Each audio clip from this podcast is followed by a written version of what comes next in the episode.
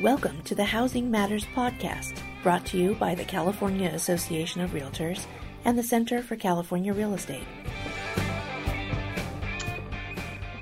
Hello, and welcome back to another Housing Matters podcast. At least one of your favorite data nerds is back for everything you need to know about the housing market and the economy. My name is Jordan Levine. I'm the Deputy Chief Economist here at the California Association of Realtors, and I'm very excited to have the expert, my boss, your favorite economist, Leslie Appleton Young, with me today. Thanks, Jordan. Hi, everyone. Thank you for uh, for joining us. I think um, Jordan and Oscar do such a great job every couple of weeks uh, talking about what's going on in the market, and obviously we are at a at really a critical time in in the economy and in our nation's future right now. So we thought it would be a, a good opportunity for me to come back in and and add a few maybe words of perspective and uh, have a talk with Jordan about everything that's going on with the uh, coronavirus. So here we are. Yeah, definitely. There's things that are changing and developing. It seems like by the by the day and by the hour even so we wanted to bring in the big guns to to find out what's you know really happening and kind of cut through all the the noise and try and see what signal, if any, is out there and just kind of talk about what's coming down the pike. So I think my agenda, at least, is to talk a little bit about the macro economy because I think so much is contingent on what this virus is going to do to the broader economy. And of course, that's, I think, what's going to drive the housing outcomes. Um, which then I, I want to kind of get into after we go ahead and set that kind of broad context. So we'll talk about what the market impacts are that we've seen so far, and, and more importantly, what we expect over the next couple of weeks and months, and then uh, touch a little bit on kind of what the, the updated forecast looks like, although it's uh, very tentative with a huge margin of error around it, I think, at this point in time, just because we're so early in the game right now. And then I think it'll be good also to just wrap up with some of the resources that CAR has available because I'm getting questions and I know you're getting questions all the time too. Um, and there actually is a, a lot of resources available for our members. So. Uh, but before we get into that, I want to just talk about the the economy in general because it seems like every day more and more forecasts are being downgraded by the same folks, right? It's like you can't put out the forecast for more than a couple of hours and then it gets downgraded. And so there is a real concern about the economy shrinking. Yeah, Jordan, absolutely. I think one of the interesting things over the last few weeks is um, even at CAR, we've been doing, you know, some scenarios of, you know, most likely, best case, and worst case. And what we've seen over the last few weeks is our worst case has typically become our most likely case right. um, every week. And we had the same kind of surprises uh, last week with um, JP Morgan um, saying, you know, second quarter growth, they revised it from a smaller number to minus 14%, yeah. and Goldman Sachs went to 25, and then the big number um, uh, most recently was the president of the uh, St. Louis Fed saying um, that it was going to be down 50 uh, percent GDP in the second quarter. So this is, um, I think, I think the honest answer is nobody really knows. Right. But when you look at the trajectory of employment and you look at the market, markets really shutting down in, in various industries around the country, um, you can't help but be a little bit nervous. Yeah, definitely. And I think that, you know, the one common theme, regardless of the specific number, is just that people have uh, kind of grown progressively less optimistic over the, the last couple of weeks. And I think that even though we're talking about a wide range of, of forecasts, it does seem like at least during the second quarter, there's a pretty broad consensus that the economy is going to shrink. So, um, and and I think that you know that that's going to play itself out in the labor markets. Again, it's still you know kind of too soon to tell how bad it's going to be. But I think that we already saw those initial claims inch up. And I think that that's just really the, the tip of the iceberg. Again, when we were texting yesterday, it was just like every article was so, um, you know, kind of depressing and you think about restaurants and hotels and so i think the expectation is that we could see some real significant job loss Right. And it really is that um, element of uncertainty in every aspect of this that is the most concerning, I think, for the overall economy. I mean, in our industry, we talk a lot about confidence, you know, and how people are feeling about things. And you look at what's going on today and you sense the fear, you sense in some areas some panic, certainly concern.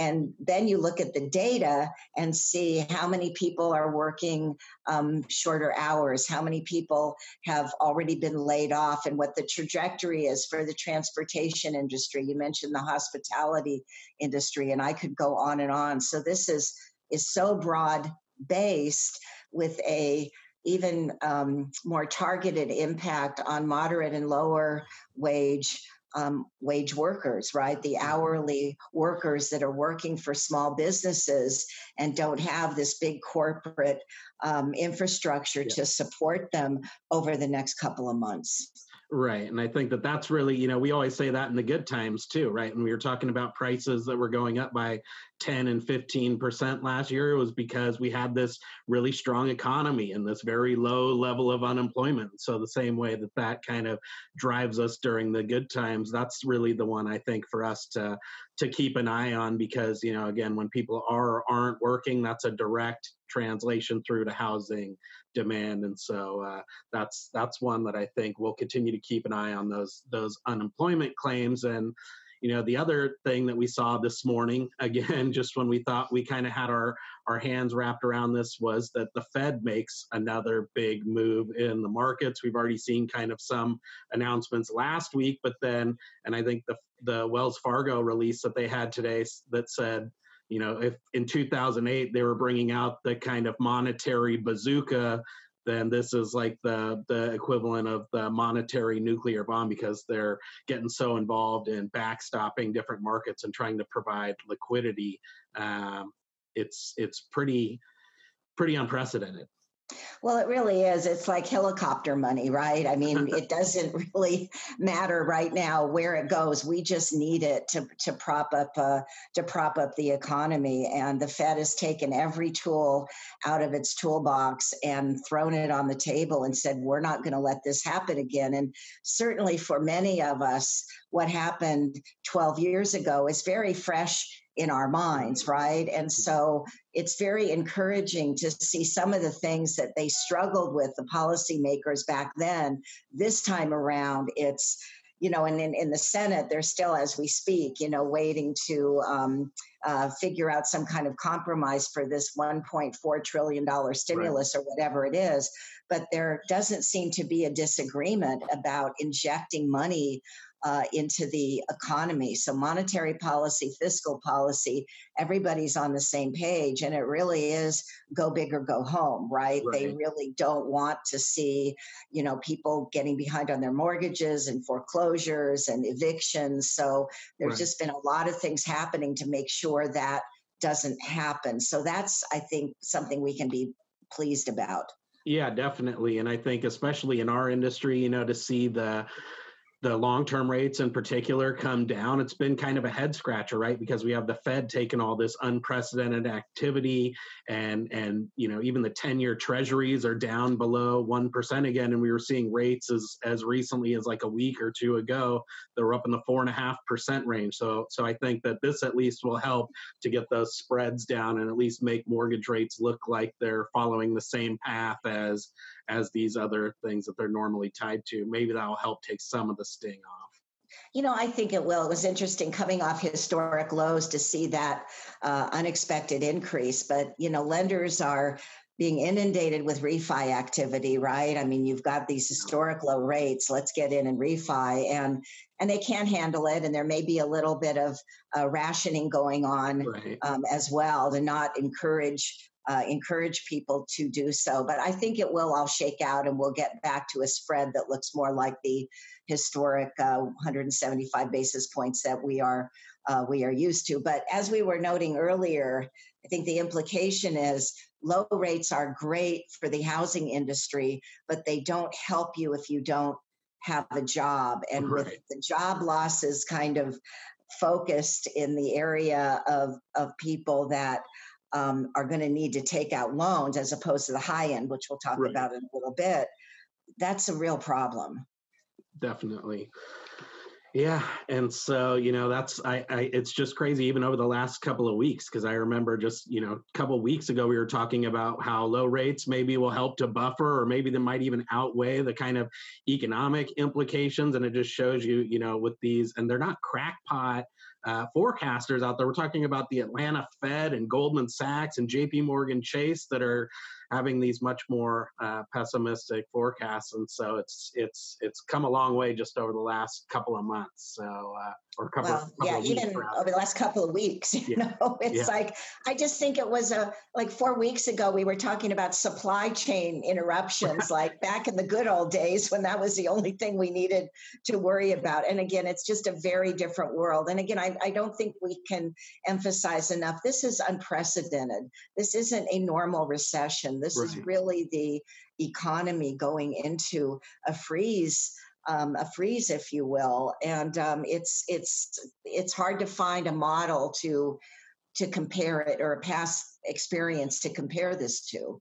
Right, and it, I mean, you think about the the Great Recession. I just went back into the BEA data the other day just to do a little bit of research and brushing up on 2008, and it was like the the worst recession since the Great Depression, and our like single biggest uh, quarterly loss on GDP was like in the 8% range. And I think that's like, you're hard pressed to even find somebody as optimistic to, to be forecasting 8% for the second quarter. And so um, this is, is really significant.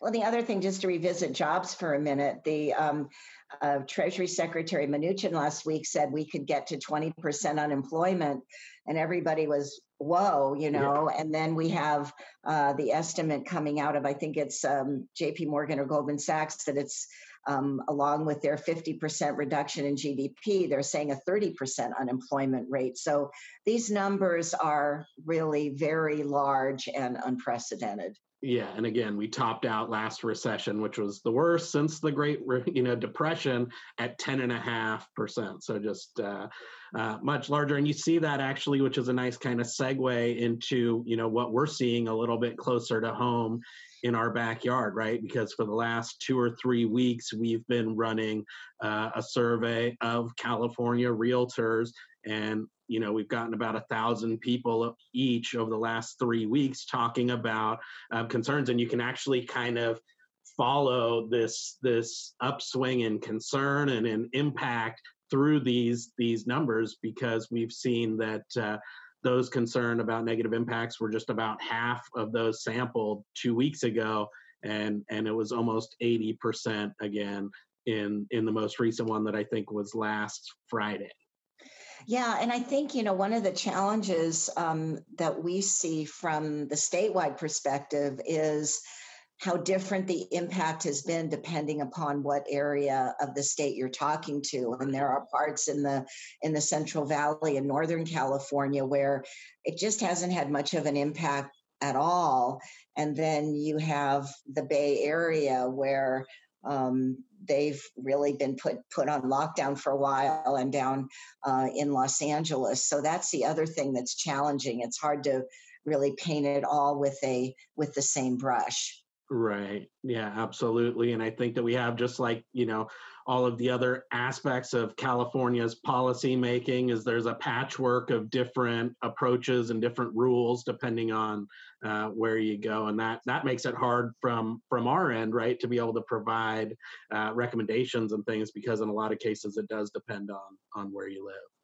Right. And just going back to this pulse in the market, um, I couldn't agree with you more. I mean, the most stunning thing about it was just how rapidly the situation has changed in terms of this is impacting my business, this is impacting my clients. This yeah. is a, a, tough situation, and uh, we hear you. Let yeah, me just say definitely. that we hear you.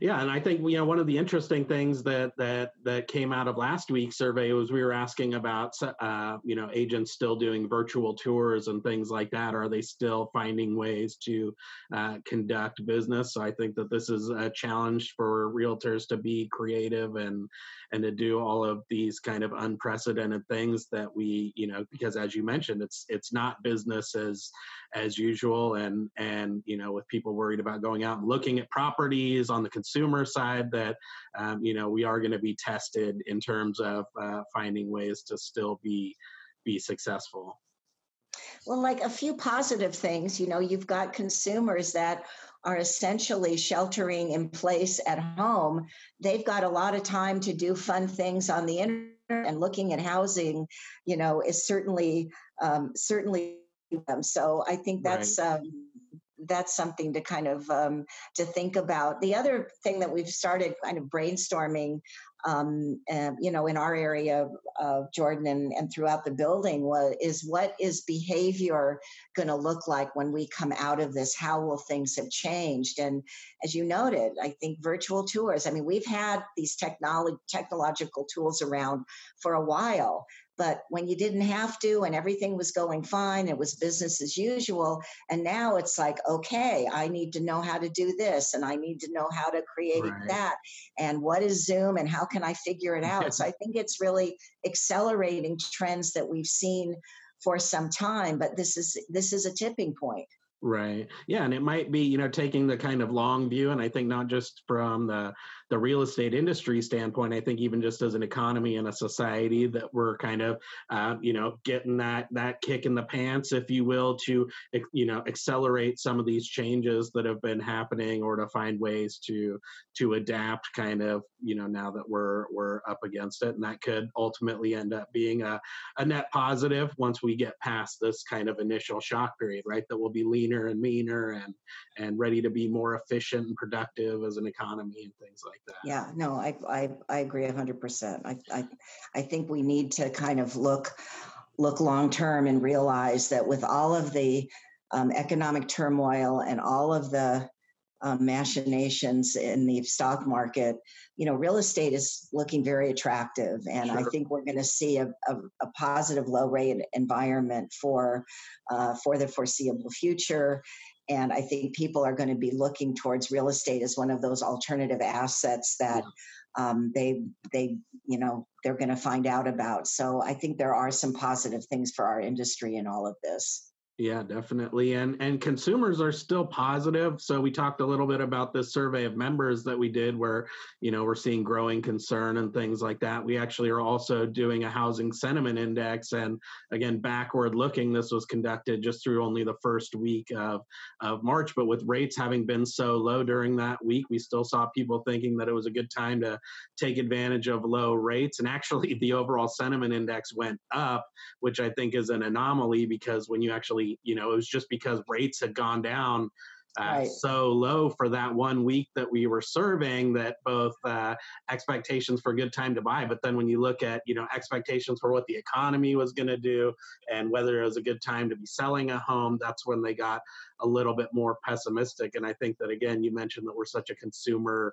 confidence driven industry that we can probably expect a little bit of a downshift on the demand side. Yeah. Yeah, and you know it's very bittersweet. We had a strong fourth quarter uh, last year, and we came into 2020 with a great January and a great February. We put out our release earlier this week, and it was just almost kind of hard to put it out, put out because right. put it out because the numbers look so good, and it was just right before everything turned with the with the coronavirus. So I think that mentality and that attitude towards real estate is still there. Right. The big question mark is how long is it going to take us to get to the other side of this? And nobody nobody knows right now, you know, but yeah. once we do, I think we're going to be positioned very well. It's how do we get through, you know, once, you know, the shelter in place kind of takes away public life, you know, right. and and you you really can't conduct uh, business as usual.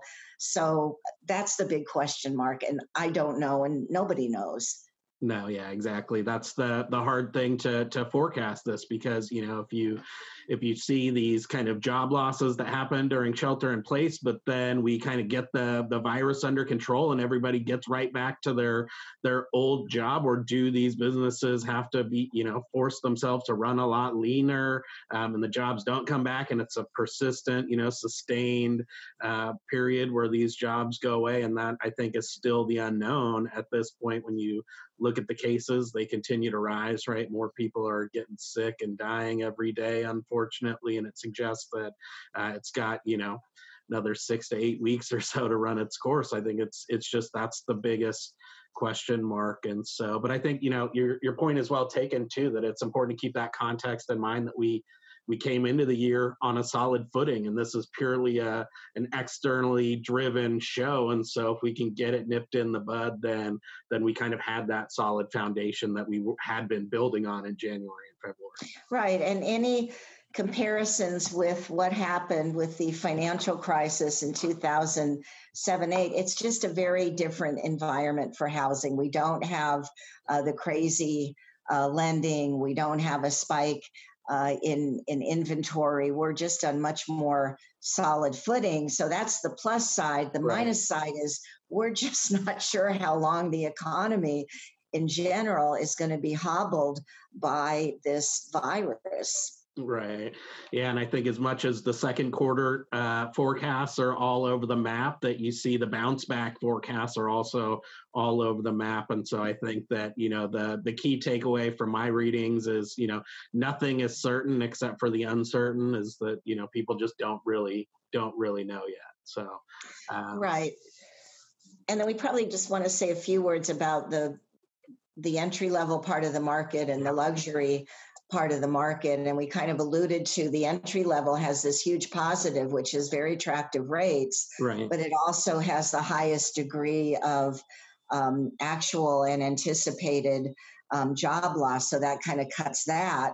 Yeah. And at the other end, you probably still have people that um, are looking, and I've, I've certainly hear anecdotally around the state that there are multi-million dollar sales that are still uh, going on, but this sure. is the group that doesn't really um, respond as much to low rates, but they respond a lot to a drop in their portfolio. And there's been a huge, what, the 30% drop in the market. Um, yeah. Yeah. During this period is a big, big, big nut.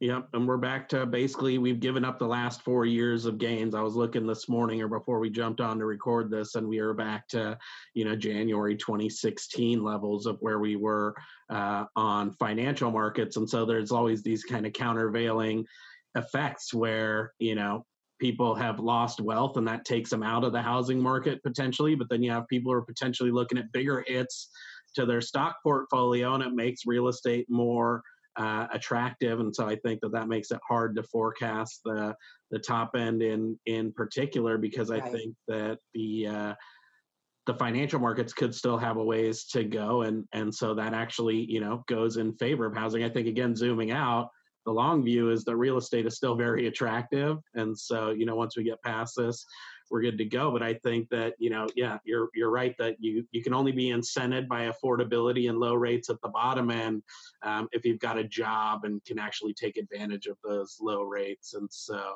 um, I think that you could see a big shift in terms of the composition of the market this year.